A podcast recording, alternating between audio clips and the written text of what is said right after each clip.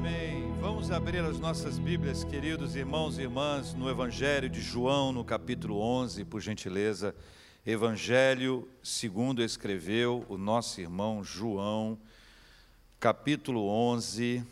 Nós vamos ler a partir do versículo 25 esta palavra de Deus para o coração da gente nessa hora. Evangelho de João, capítulo 11, a partir do versículo 25, lendo até 25 até o versículo 26, a palavra do Senhor para a nossa vida em nome de Jesus. Nós estamos respondendo a pergunta: Jesus, quem é o Senhor? É a pergunta do nosso tema dessa nossa nova série, aos domingos à noite, e a gente está perguntando e ele mesmo, Jesus, está respondendo, tá? É isso que a gente procurou, sempre a resposta dele e não a nossa resposta. A pergunta não é como você vê Jesus, é como ele se apresenta. Faz uma diferença, uma enorme diferença. João 11, versículo 25 e 26. Leia comigo. Disse-lhe Jesus: Eu sou a ressurreição e a vida. Quem crê em mim, ainda que morra, viverá. E todo o que vive e crê em mim não morrerá eternamente. Termina com uma pergunta: Crês isto? Você crê nisso? Você crê nisso? É a pergunta que foi feita ali no texto ali para a gente lembrar hoje aqui. A gente vai trabalhar esse assunto dividindo em episódios, em três episódios. Então nós vamos direto para o primeiro episódio. O primeiro episódio é a justiça que se revela no sofrimento. Episódio 1. Episódio 1. A justiça que se revela no sofrimento. Olha comigo, versículo 1 o versículo 2, inicialzinho, escuta aí no, no versículo 1. Estava enfermo Lázaro de Betânia, da aldeia de Maria e de sua irmã Marta. Ah, esta Maria, cujo irmão Lázaro estava enfermo, era a mesma que ungiu com bálsamo o Senhor e lhe enxugou os pés com seus cabelos. Versículo 3: Mandaram, pois, as irmãs de Lázaro dizer a Jesus: qual foi a frase dela? Senhor, está enfermo aquele a quem amas. Ah, primeiro eu quero lembrar vocês que Marta, Maria e Lázaro são conhecidas na Bíblia como amigos de Jesus. Eu quero dizer para vocês que ah, eu penso que os amigos de Jesus deveriam viver em plena saúde, distante dos embaraços gerados pela enfermidade, imunes a doenças. Eu acho que devia ser assim. Porém, não foi isso que aconteceu com Lázaro na casa de quem Jesus já esteve com o seu grupo e até onde aconteceu aquele episódio de Marta e Maria, que você conhece a história, que uma estava mais agitada, outra estava mais quieta, aí Jesus disse que Maria escolheu a melhor parte.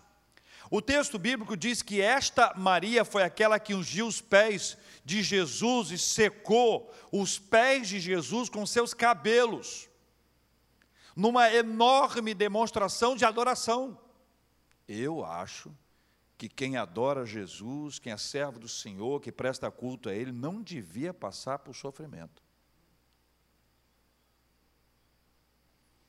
Esse texto diz que Lázaro é aquele quem Jesus amava. E eu tenho impressão que se Jesus ama a pessoa, talvez ela não devesse passar por provação, sofrimento, podia ter uma vida mais tranquila. Certo ou errado? De alguma maneira, a nossa mente estabeleceu alguns, algumas questões que são muito complexas, muitas delas não ditas, mas boa parte delas abraçadas no coração da gente. Primeiro, aquela pessoa que é amiga de Jesus, que anda com ele, vai na casa dele, está com ele, canta as músicas dele, lê o livro dele, talvez essas pessoas não devessem passar por dores, sofrimentos.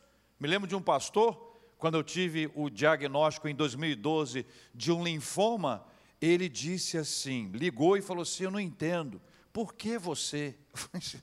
Meu Deus, precisava de uma palavra de ânimo, não é? Porque acabou para me derrubar. Eu falei para ele assim: falei, Rapaz, mas por que não eu? Não tem problema nenhum, isso acontece, por que não eu? A outra coisa é que de alguma forma a gente acredita que alguém que esteja dentro de um relacionamento de adoração ao Senhor, vivi na sua casa a vida inteira, eu prestei culto ao Senhor, eu li a Bíblia inteira, eu fiz isso, eu fiz aquilo, então uma série de coisas, aparentemente isso nos traz a ideia de que nós podemos ser isentos de sofrimento. A coisa se complica quando alguém diz assim: Jesus te ama. Aí no fundo, quando a gente está mal, Jesus te ama e diz assim: me amasse, eu não estaria passando pelo que eu estou passando. É esta a tese que se levanta. Se Deus nos ama, por que, que nós passamos por essas coisas? Se Deus nos ama, por que, que nós passamos por sofrimento? A dor a enfermidade, o sofrimento bateu à porta da casa de Lázaro, Marta e Maria. Embora eles fossem amados de Jesus, eles fossem amigos dele, embora ela fosse uma adoradora do Senhor, e aí podemos colocar os três, embora ela seja dado destaque apenas em relação a ela, você observa que esta ideia, ela faz parte da natureza humana, mas ela não está sendo sustentada pelas Escrituras. O sofrimento não foi criado por Deus para nós. Jesus não estabeleceu que nós deveríamos sofrer. O sofrimento é resultado do pecado. O pecado anunciou a morte. A morte, na morte ou no processo da morte, está inserido a dor e o sofrimento. Quer ver comigo na Bíblia? Pega a sua Bíblia aí, pega em Gênesis capítulo 2. Gênesis capítulo 2 versículos 15, 16 e 17. Eu vou ler, mas se você puder abrir, vai ajudar para o seu acompanhamento, para você entender sobre o que, que eu estou falando. A questão é que Jesus jamais desejou que a enfermidade os alcançasse, Lázaro, Marta e Maria, ou nos alcançasse. Diz o texto: Tomou, pois, o Senhor Deus ao homem e o colocou no jardim do Éden para o cultivar e o guardar. Cultivar e guardar. E o Senhor Deus lhe deu esta ordem: De toda árvore do jardim comerás livremente. Eu não tenho ideia quantas eram, mas você tem uma ideia de que eram muitas, certo? De todas as árvores do jardim comerás livremente. Mas, conjunção adversativa, mas da árvore do conhecimento do bem e do mal não comerás. Aí tem que explicar, né? A gente precisa entender, por que não Jesus? Por que não Deus aqui no caso? Por que não Senhor? E a resposta está aí. Da árvore do conhecimento do bem e do mal não comerás, porque, hein? Está aí, achou aí na sua Bíblia? Lê comigo. Porque no dia em que dela comeres, o que, que vai acontecer? Certamente morrerás. Essa ordem foi dada num ambiente de absoluta saúde, saúde plena, saúde incomparável, saúde extraordinária, no ambiente de absoluta saúde, absoluta saúde, Deus deu uma ordem: não coma desta, se comer, morrerá. No processo da morte veio o sofrimento, desde o capítulo 3 de Gênesis, nós estamos colhendo aquilo que os nossos pais, Adão e Eva, fizeram, porque a corrupção do gênero humano, a partir de Adão e Eva, contaminou toda a humanidade. Desde aquele momento, a enfermidade entrou na nossa vida, porque a morte entrou na nossa vida. A morte, a morte, ela fecha o ciclo da enfermidade. A enfermidade bateu na porta, sabe de quem? Vou dar para você alguns nomes, para ver o que, que você acha. Bateu na porta de Noé, bateu na porta de Abraão, na porta de Sara, na porta de Isaac, Jacó, Rebeca, Raquel, na porta de José, na porta de Davi, na porta, na porta, na porta de todas as pessoas que viveram a partir daquele tempo. A doença não foi uma escolha de Deus para a humanidade. A doença foi consequência das escolhas terríveis tomadas num ambiente de absoluta saúde. O sofrimento não deixa de bater a porta dos amigos de Jesus, e aqui eu tenho vários. A enfermidade decorre da morte, a morte anunciada no Gênesis, isso revela um senso de justiça raro. Ao bater a porta de todos, o que se vê é a justiça sendo aplicada sobre todos, independentemente da sua fé. Então, ao contrário da ideia anunciada, defendida, o que se está, o que se vê diante de nós, é um senso de justiça aplicado a todos. Jesus disse em Mateus capítulo 5, versículo 45, ele disse: Deus faz nascer o seu, seu sol sobre, você lembra o texto? Maus e bons, e vir chuva sobre justos e injustos. A chuva não cai só sobre o bom ou só sobre o mal. O sol não nasce só sobre um ou só sobre outro. Há um senso de igualdade e justiça. Gálatas capítulo 4, versículo 13, está escrito: E vós sabeis que vos preguei o evangelho a primeira vez por causa de uma enfermidade física, diz o apóstolo Paulo. Colossenses capítulo 4, versículo 14, apresenta Lucas como médico amado. E se estuda a importância da presença de Lucas no ministério do apóstolo Paulo, como médico de plantão, um médico que acompanha, um personal acompanhando o apóstolo Paulo, não apenas para escrever, e ele escrevia maravilhosamente bem, você vê isso no Evangelho de Lucas, em Atos dos Apóstolos, mas também para cuidar da saúde debilitada do apóstolo Paulo.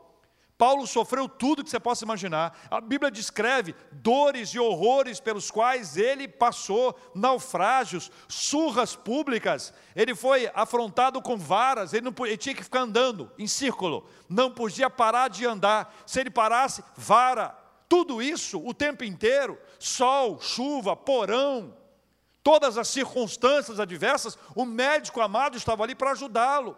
Então, isso nos ajuda a compreender que o sofrimento ele vem sobre todos, e o sofrimento vem sobre todos, e isso reflete a justiça de Deus aplicada a todas, a todos em decorrência do pecado. Então, vamos relembrar. A ordem no Gênesis foi clara: se comer, morrerá. O resultado dessa escolha, tomada num ambiente de absoluta saúde, foi o sofrimento entrou na raça humana. Como resultado daquela ação, nós todos somos contaminados. Somos todos nós afligidos dessas questões que aí estão, seja no caso de Lázaro, uma enfermidade, seja o abandono, seja uma, uma circunstância que todos nós passamos e temos que enfrentar, cada uma delas acontece sobre todos, ainda que seja amigo de Jesus, ainda que seja alguém que já prestou culto ou presta culto a Deus apaixonadamente, ainda que seja alguém a quem Jesus ama. Eu guardo na memória uma frase que eu ouvi, que foi dita por um pastor batista, e a frase dele, eu já disse algumas vezes, eu fiquei, continuo muito impressionado com essa frase, porque ele ele ele estava com câncer e a igreja orava pela cura dele. Louvado seja o nome do Senhor quando a igreja ora pelos seus pastores. A igreja orava pela cura dele. E ele chegou para, para a igreja e disse assim: Meus irmãos, se eu for curado, vocês verão a glória de Deus. Se eu não for curado, eu verei a glória de Deus. Olha que maravilha. Olha que palavra maravilhosa. Olha, olha que pessoa que você pode olhar e dizer assim: ah, mas resignado, né?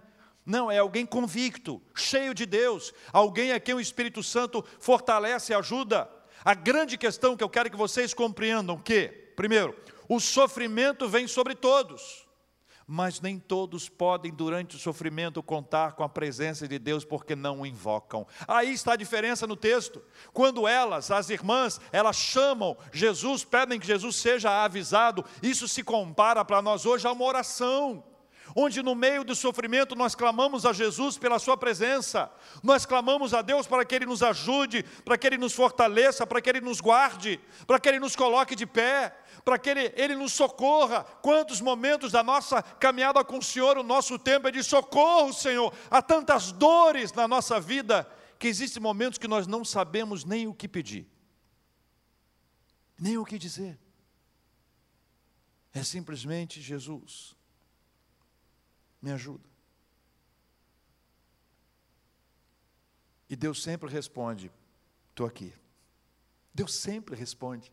A mesma resposta que ele deu para Daniel, lá na cova dos leões, ao estar com ele, ou a Sadraque, Mesaque, Abidinego, na fornalha de fogo ardente, superaquecida, ou a Estevão, lá na hora do seu apedrejamento, ou a Paulo, nos naufrágios e sofrimentos pelos quais ele precisou passar e atravessar, em cada um desses lugares, em cada um desses instantes, a bênção de Deus está ali, a graça do Senhor está ali para nos fazer fortes e a nos ajudar a enfrentar as dificuldades da vida. Já teve uma experiência assim? Em suma, embora o sofrimento seja parte da vida, fruto do pecado, igualmente afete a todos de uma forma justa. O amor de Deus se manifesta ao estar conosco no enfrentamento das dores, na, na permissão de cura e muitas vezes no consolo sobrenatural no caso de morte. Porque, irmãos, nós temos três possibilidades aí. A pessoa pode ser curada de uma enfermidade, a pessoa pode ser consolada quando perde uma pessoa querida e amada. Em cada uma dessas circunstâncias, Deus está presente ao nosso lado. Caminhamos até aqui? Quero, antes de passar para outra etapa, ler com vocês o versículo 14 a 16, que isso aqui é um bastidor. Eu gosto quando, quando alguém no jornalista fala, vamos dar aqui um, um bastidor, parece uma coisa interna, entendeu? É uma, olha, uma questão interna. Olha aqui, o que, que diz o versículo 14 a 16. Até aqui, Jesus está conversando com seus discípulos, ele fala que ele vai, vai para lá, que ele vai acompanhar. É, elas chamam Jesus para ir logo, ele permanece ali pelo menos mais dois dias. Aí no versículo 14 diz assim: Então Jesus lhe disse claramente, que ele estava dizendo que Lázaro tinha adormecido, eles acharam que Lázaro estava com sono. Mas Lázaro, aí Jesus diz claramente, lê comigo, versículo 14. Então lhes disse claramente, qual foi a frase dele? Lázaro morreu. Olha bem.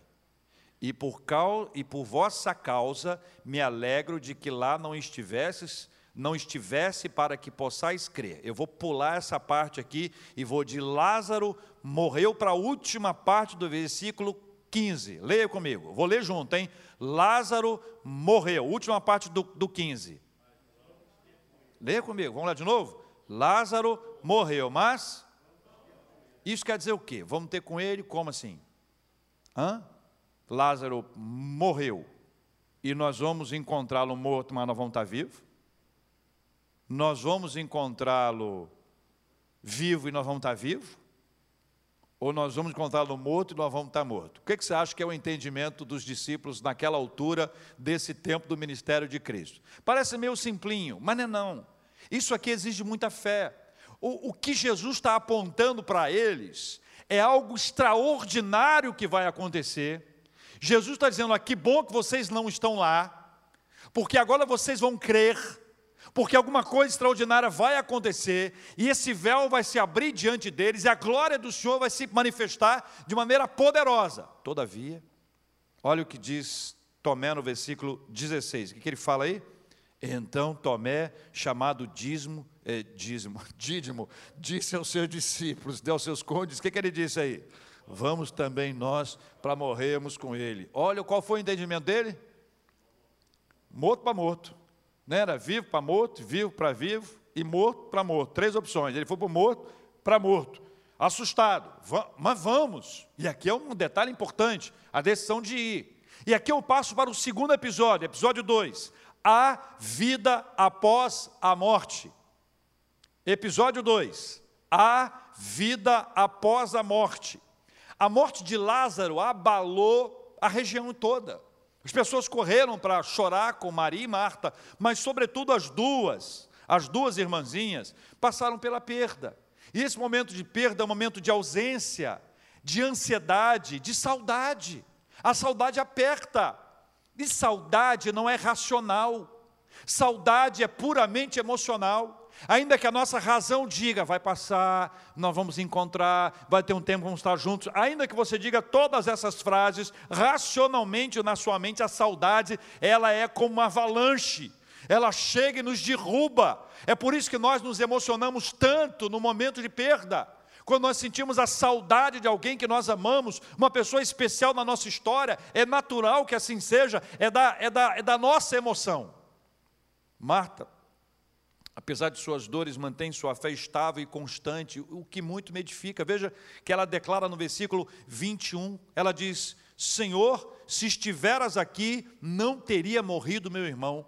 Ela, ela transmite uma confiança de que a presença de Jesus asseguraria a vida do seu irmão. Ela declara a sua fé em Jesus, que Jesus poderia curá-lo de qualquer enfermidade, por mais grave que fosse. Isso é profissão de fé, isso é declaração pública de fé. E no 22, veja o 22. Mas também sei que mesmo agora, tudo quanto pedires a Deus, Deus te concederá. Ela traz o mesmo agora.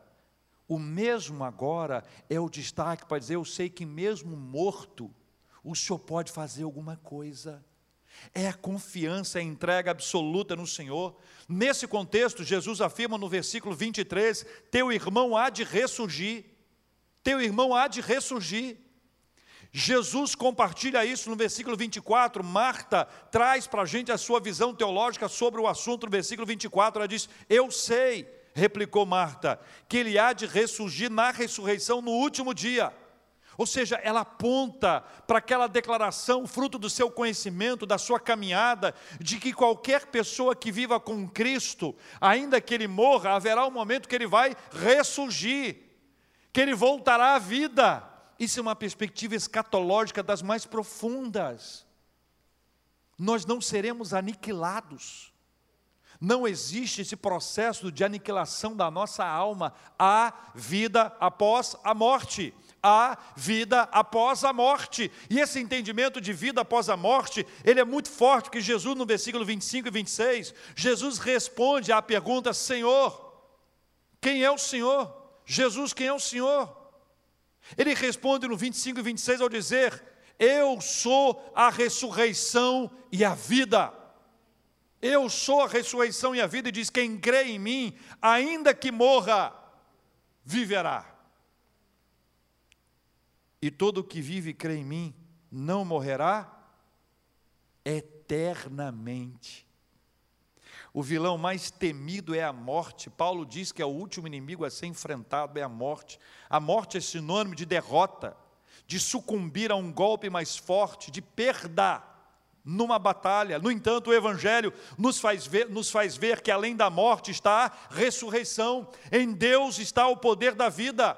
Quando os nossos pais pecaram no jardim do Éden, foi ligado a uma contagem regressiva, a nossa minutagem começou a rodar como um taxímetro da nossa vida, e que o tempo passa, esse tempo não para e esse tempo não volta. Infelizmente, nós nos deparamos com uma realidade de finitude.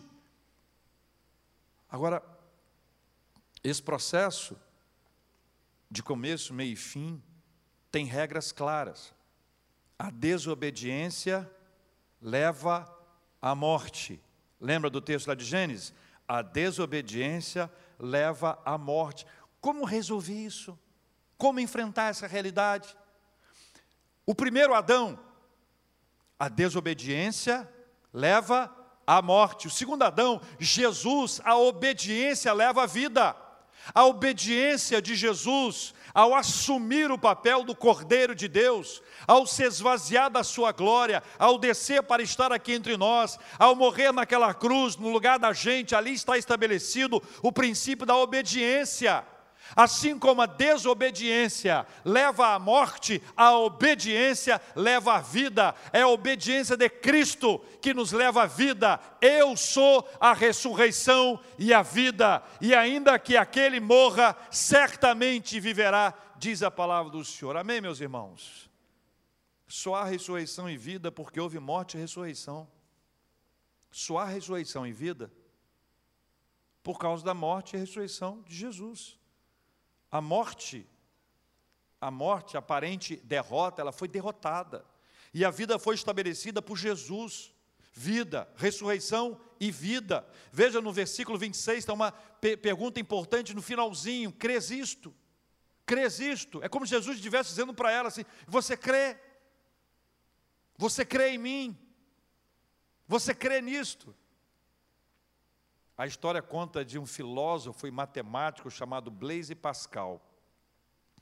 Ele tinha uma dúvida muito grande: existe ou não para o ser humano vida após a morte? Existe ou não para o ser humano vida após a morte? Como ele não se libertava da dúvida, ele começou a pensar, a refletir e mudou a pergunta dele para outra. Como vou viver na prática do meu dia a dia em relação a este problema? Vou viver como se existisse vida após a morte ou como se não existisse? E a resposta veio na perspectiva lógica. Se eu viver como se não existisse e existir, serei condenado ao inferno. Mas se eu viver como se existisse e não existir, não perderei nada, pois a vida na terra é passageira. Aí Blaise Pascal concluiu: vou viver como se existisse vida após a morte. Você entendeu? Tem vida após a morte ou não? Não sei. Então eu vou viver como se tivesse vida após a morte? Se eu viver como se tivesse vida após a morte, se eu viver como se tivesse e, e, e não tiver, não perdi nada. Mas se eu viver como se não tivesse e tiver, estou condenado. Esse é o raciocínio dele. Esta possibilidade racional, fruto da reflexão de um matemático, de um filósofo, abriu as portas para a fé. Porque ele passou a abrir o coração dele para essa realidade espiritual, e essa realidade fez com que houvesse no coração dele a bênção da fé. A fé entrou na vida dele e esta decisão trouxe a ele essa realidade da palavra do Senhor. A fé abre essa porta para o nosso entendimento. Veja o que diz o versículo 27. Quando ela responde à pergunta que Jesus fez, crês isto? Ela responde no versículo 27, leia comigo, sim, Senhor. Respondeu ela: Eu tenho crido que tu és o Cristo, o Filho de Deus que devia vir ao mundo. A fala dela é extraordinariamente retumbante, é como um berro, é como um grito é como uma, uma declaração dessas bombásticas, porque ela afirma e reafirma a sua fé em Jesus e vê Jesus como Filho de Deus. É uma declaração fortíssima e cheia de embasamento, não apenas da experiência, mas do fundamento espiritual que estava no coração dela. Episódio número 2: a vida após a morte. Episódio 3 e último a manifestação da glória de Deus. Episódio 3, a manifestação da glória de Deus. Marta avisa Maria da presença de Jesus. Depois dessa história aqui, Marta corre e fala: Maria, Jesus está aí. E ela queria vê-lo, e Jesus queria vê-la. Ao encontrar-se com ele, ela diz no versículo 32, o mesmo que sua irmã Marta havia falado no versículo 21. Ela diz: Se o Senhor, se estiveras aqui, meu irmão não teria morrido. Em seguida, o que Maria faz? Ela se derrama, ela chora, ela desabafa. As pessoas que com ela estavam também choram e a abraçam. E Jesus, ainda que ciente do que estaria para acontecer, ele tem uma empatia, ele se conecta, e diz a Bíblia que comoveu-se e reagiu com muita sensibilidade, agitou-se no espírito, conectou-se emocionalmente com elas, e o versículo 35 é chave para o nosso entendimento, porque ele diz assim: Jesus chorou. Há alguns anos, em classes de escola bíblica, quando o professor da classe fazia a chamada, os alunos não respondiam dizendo presente, estou aqui, beleza, ei, uh, uh, uhul. Eles tinham que responder com o versículo da Bíblia. E este era o mais utilizado pelos primeiros. Todo mundo cresceu primeiro para poder falar: Jesus chorou. Jesus chorou. Curiosamente, Jesus se comove, ele se conecta, ele tem empatia, ele se conecta com a dor dela e com a dor das pessoas e com aquela circunstância, embora esteja ciente do que vai acontecer, ele chora. Só que quando ele chora, existem aqueles que são analistas de comportamento. Aquelas pessoas que analisam a nossa reação, que olham para a gente e nos julgam pela aparência, olham para a gente e dizem assim: se você está meio chorou, se você chorar, está com problema, está com a situação. E veja que isso está descrito aqui no versículo 37, mas alguns objetaram, aliás, o 36, vede quanto amava. Eles analisam a reação de Jesus Cristo e passam a dizer o que ele sentia. No 37, eles já, já se juntam para dizer: não podia ele, que abriu os olhos ao cego, fazer que este não morresse? Em todo lugar vai acontecer e vai aparecer os analistas de reações. Aí chega agora a parte mais conhecida do texto, a ordem de Jesus para tirar a pedra. Sob essa ordem, segue-se a reação humana e natural do que se espera ao abrir um túmulo de alguém já morto há quatro dias. O versículo 40 apresenta uma pergunta retórica fundamental. Veja comigo. Uma pergunta retórica fundamental. Não te disse eu que se creres, verás a glória de Deus? Não era para responder. É uma pergunta retórica. Mas esta pergunta faz uma conexão muito importante. Ele conecta fé à glória de Deus. Fé a glória de Deus. A manifestação da glória de Deus passa pela fé. Se creres, verá a glória de Deus. A fé é a porta para a manifestação da glória de Deus diante dos nossos olhos. A fé é a porta para a manifestação da glória de Deus diante dos nossos olhos, diante de nós. Diante de nós, quando nós cremos, a manifestação da glória de Deus se derramará, se manifestará, estará diante de nós. A dúvida não pode ser maior que a fé. Não tenha medo de crer. Não tenha medo de crer. O medo de ver a glória de Deus pode gerar uma fé vacilante. Eu me lembrei de uma ocasião em que eu, eu queria ver anjo. Eu queria muito ver anjo. Não sei se já quis ver anjo, se já viu. Eu queria muito ver anjo. E no, eu tinha um grupo de evangelismo urbano, várias pessoas já tinham visto anjo, pelo menos eles diziam isso. A pessoa quando diz que viu anjo, você disse, ó, oh, também quero ver então, né? ainda diz assim, se fulano viu, né? Se fulano que a fulano viu, eu comecei a orar, falei, Senhor, eu quero ver anjo. Quero ver anjo. Um dia eu estava no quarto, numa ação evangelística, Deitei para orar. Deitei e orei, tá? Fiquei em oração. Aí estava orando, querendo ver anjo. Aí na hora que eu estava lá no clímax da minha oração, Deus falou comigo, abre o olho e você verá. Cadê que eu consegui abrir? Bateu um medo violento. Falei assim, meu Deus, não, senhor, abre. Não, senhor. Sabe quando você fecha o olho com força assim? Fechei o olho com força. Não, senhor. Deus falou comigo, você não quer ver anjo. Abra seu olho. Eu abri eu vi. Fabão, um amigo meu.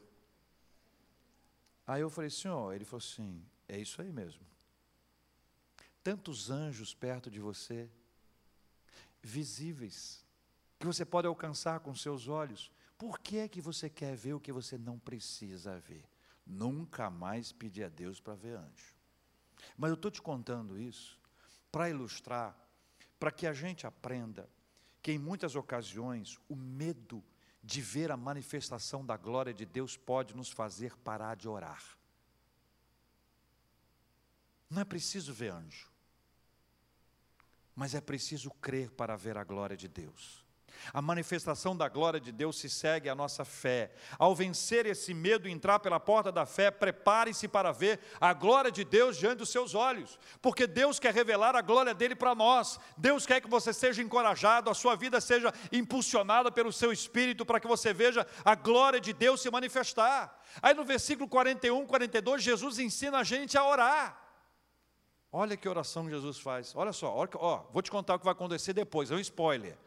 Lázaro será trazido da morte para a vida, ok? Então você imagina como é que vai ser uma oração para uma pessoa que estava morta há quatro dias voltar à vida, tá bom? A oração foi: Pai, graças te dou porque me ouviste. Aliás, eu sabia que sempre me ouves, mas ainda assim, mas assim falei por causa da multidão presente, para que creio que tu me enviaste. Ponto, acabou. Isso se parece com aquilo que é conhecido hoje como oração forte? Hã? Oração forte. Eu lembro de um pastor que me contou a história que na igreja dele tinha as pessoas, uh, os pastores tinham lá, iam orar, as pessoas vinham para a oração após o culto, aí botavam os pastores assim, tinha fila, um pastor lotado, aí tinha um pastorzinho, tá, ninguém lá. Aí o que, que você olha e imagina? Se você tiver para entrar numa fila como essa, em qual fila você entra?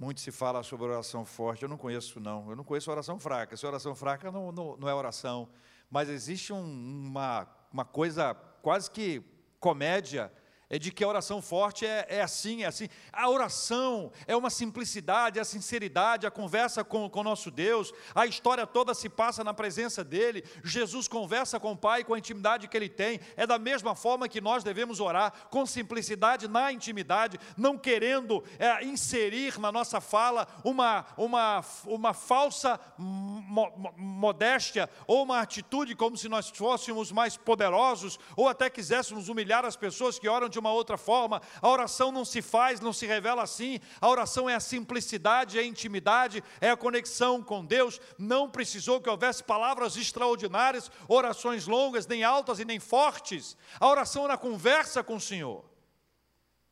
Agora, o que vai acontecer precisa ser visto juntamente com o versículo 4 e o versículo 15. Veja que no 43 a fala foi: Lázaro vem para fora. Perfeito? Olha o versículo 4, o que é que diz? Esta enfermidade não é para a morte, sim para a glória de Deus, a fim de que o filho seja por ela glorificado. Veja o que diz o versículo 15. Por essa causa, por vossa causa me alegro de que lá não estivesse, para que possais crer. Então o que vai acontecer agora precisa ser lido junto com esses dois textos, ou seja, Deus vai manifestar a sua glória e é para a glória de Deus. Mas segunda coisa é para que as pessoas creiam. Então o objetivo de tudo isso que vai acontecer, do momento que diz Lázaro vem para fora em diante, é para que Deus seja glorificado, que ele seja honrado, que o nome do Senhor seja adorado e que as pessoas possam crer em Jesus. Perfeito? Vamos ler o versículo 44. Saiu aquele que estivera morto, tendo os pés e as mãos ligados com ataduras e rosto envolto num lenço. Então lhes ordenou Jesus: desatai-o e deixai-o ir. Muitos, pois, dentre os judeus que tinham vindo visitar Maria, vendo o que fizeram, vendo o que fizera Jesus, que aconteceu? Creram nele. Esse era o objetivo a manifestação da glória de Deus que impacta a nossa vida espiritual e nos faz crer. Então você vê a fé conectada nas duas pontas. Para ter essa manifestação da glória de Deus, é preciso ter fé. Então, a fé é a porta de abertura, é a porta de entrada para a manifestação da glória de Deus. E quando há manifestação da glória de Deus, o que virá é fé. O resultado da manifestação da glória de Deus é a fé. Então a fé é a porta que abre e a manifestação da glória de Deus gera fé. Ou seja, tudo o que acontece na nossa vida espiritual é para fortalecer a nossa fé, para que a nossa caminhada seja absolutamente na presença dele. Agora entenda. Deus não criou o sofrimento. OK? Deus não criou o sofrimento. O sofrimento decorre da desobediência e da escolha por pecar. Assim, todos os seres humanos são igualmente pecadores e sujeitos a sofrer.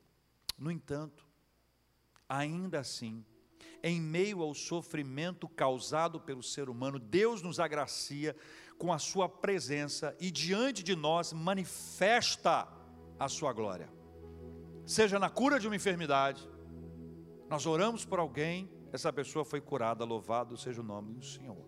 Seja ao trazer de volta a vida, se for a vontade dele, ele fará.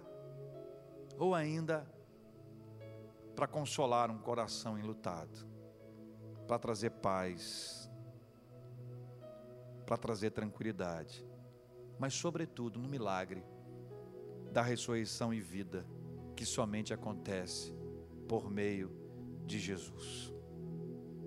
Daí a pergunta: Jesus, quem é o Senhor? Ele mesmo responde: Eu sou a ressurreição e a vida. Eu quero orar com você. E quero orar com você porque todos os nossos questionamentos a respeito do sofrimento levam em consideração o porquê eu. O porquê isso. Lembra do pastor que me ligou? Eu não entendo por que você.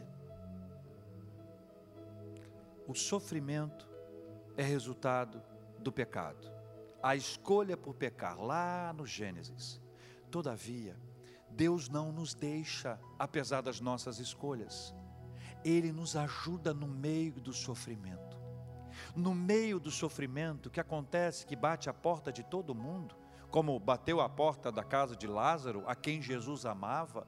Lázaro, Marta e Maria, amigos de Jesus, irmão de Maria, aquela que derramou um vaso de alabastro, que ungiu os pés de Jesus e secou com os próprios cabelos. No meio desse processo difícil e complicado, o Senhor está conosco. Guarde isso com você, a justiça no sofrimento. Mas guarde também, especialmente com você, a vida após a morte. A nossa história não acaba quando os nossos olhos se fecham, na verdade, vai começar a festa. É aí que vai começar a festa.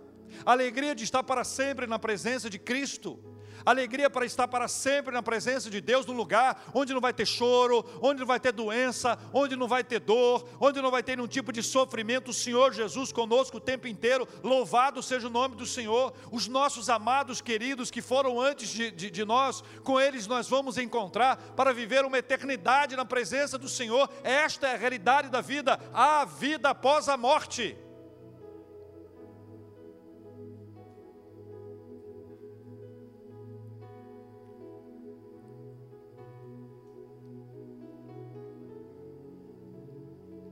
Fé abre a porta, ou as portas, para a manifestação da glória de Deus.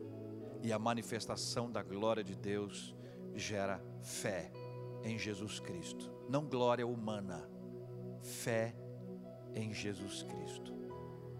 Nesse processo da nossa vida, em que Jesus nos diz: Eu sou a ressurreição e a vida.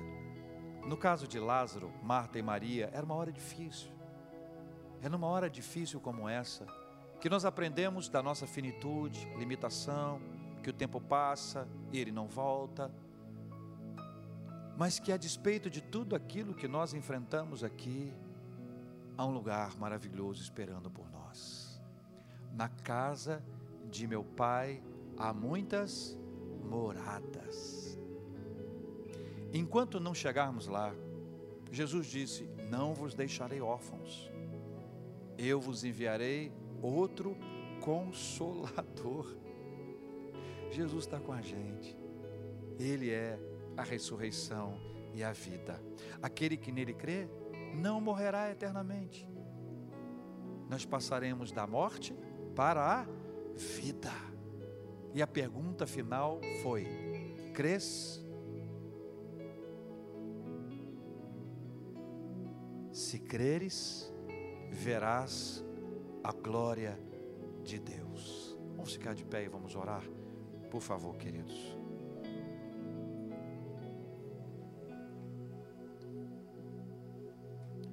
Nosso Deus e Pai, em muitas ocasiões, nossas perguntas nos levam a algumas questões. Por quê? Por que isso? Por que isso há tanto tempo? Por que comigo? Por que com alguém que eu gosto? Se o Senhor me amasse, eu não passaria por isso. Deus querido, nós oramos em nome de Jesus. Ajuda-nos nas questões que envolvem a nossa fé. Ajuda-nos a entender biblicamente aonde que isso tudo aconteceu e que isso tem um senso de justiça, porque isso é aplicado a todos. Mas ainda que todas essas coisas sejam reais na nossa vida, a tua presença ao nosso lado, no meio da dor e do sofrimento, nos faz caminhar com a firmeza daqueles que são sustentados, suportados e fortalecidos pelo Senhor. Nós cremos, agradecemos e glorificamos o teu santo nome por essa verdade.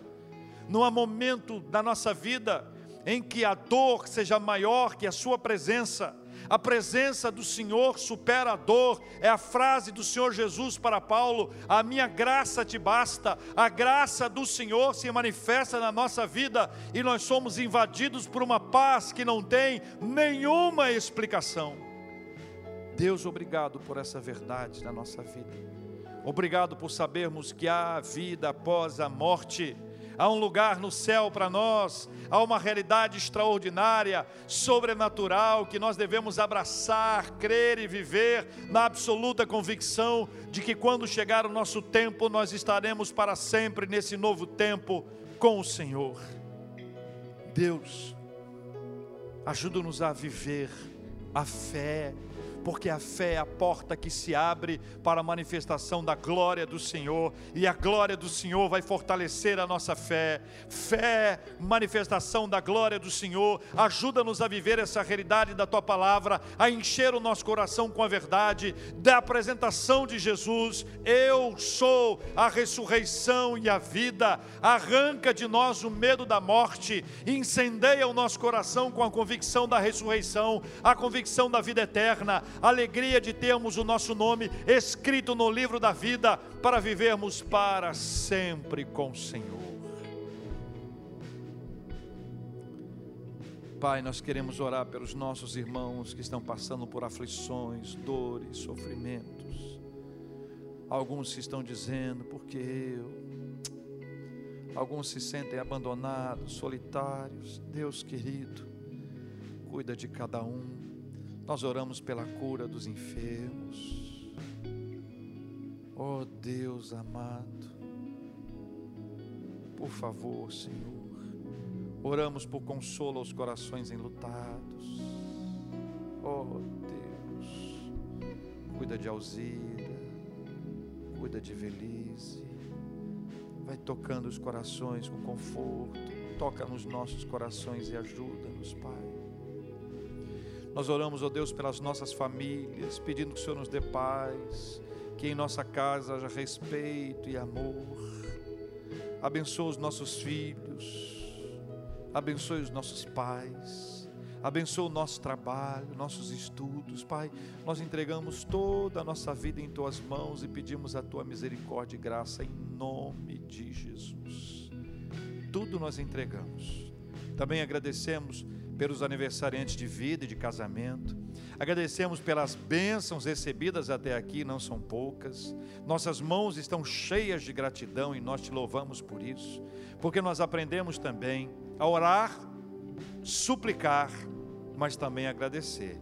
E nós já queremos agradecer pelas bênçãos que já recebemos e pelas bênçãos que nós receberemos. E ainda que não seja o tempo do Senhor, sabemos que o Senhor vai nos dar paz hoje. E se não for da vontade do Senhor, o Senhor vai nos dar paz sempre. Assim nós oramos, agradecidos em nome de Jesus. Amém.